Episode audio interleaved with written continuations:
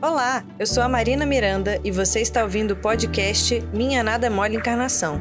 Para saber mais, acesse o canal da FEB TV no YouTube, Instagram e Facebook.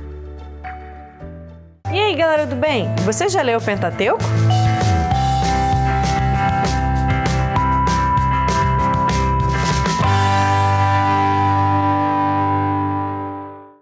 Para quem não sabe, a nossa doutrina é baseada em cinco livros iniciais. É penta! Escritos por Allan Kardec com todo o apoio dos nossos amigos espirituais mais elevados. São eles: tem o Livro dos Espíritos, o Livro dos Médiuns,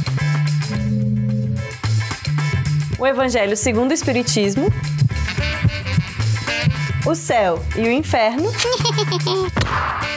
e a Gênese.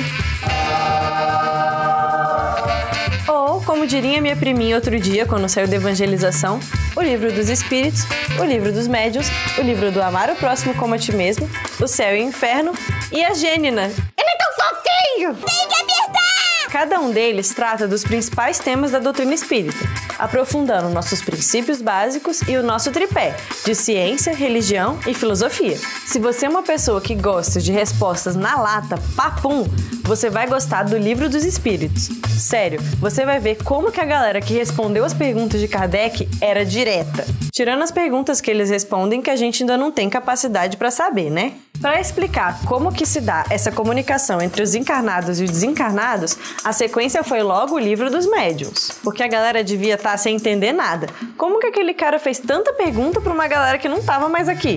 O Evangelho segundo o Espiritismo é exatamente o que minha priminha falou, porque fala de Jesus, e quando a gente fala de Jesus, a gente fala de amor. Ah. Mas se você quer saber aonde fica o céu e aonde fica o inferno, tá fácil te indicar um livro. Haha. A Gênese, por último, mas não menos importante, fala da construção dos mundos e explica o que são os chamados milagres. Esse eu confesso que li pedaços apenas. Dizem que o ideal é ler na ordem, coisa que particularmente eu não segui. Quando eu descobri essa orientação, eu já tinha pulado o livro dos médiuns, que eu só fui ler quando eu entrei na mediunidade. Tá fazendo isso certinho, ó! Mas o importante é ler, né, gente? Estudar e praticar tudo dos cinco livros. Me diz, estava mais fácil se fosse só ler na ordem e pronto, né? E você sabia que Kardec não se chama Kardec?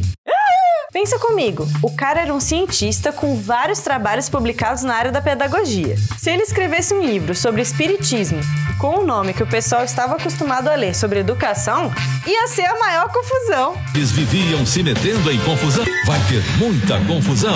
Uma confusão sem tamanho na sessão da tarde. Então, para desassociar os trabalhos acadêmicos daqueles que iniciariam a doutrina espírita, ele escolheu um codinome que ficou mais famoso do que o nome dele no final das contas. Vou criar um codinome também.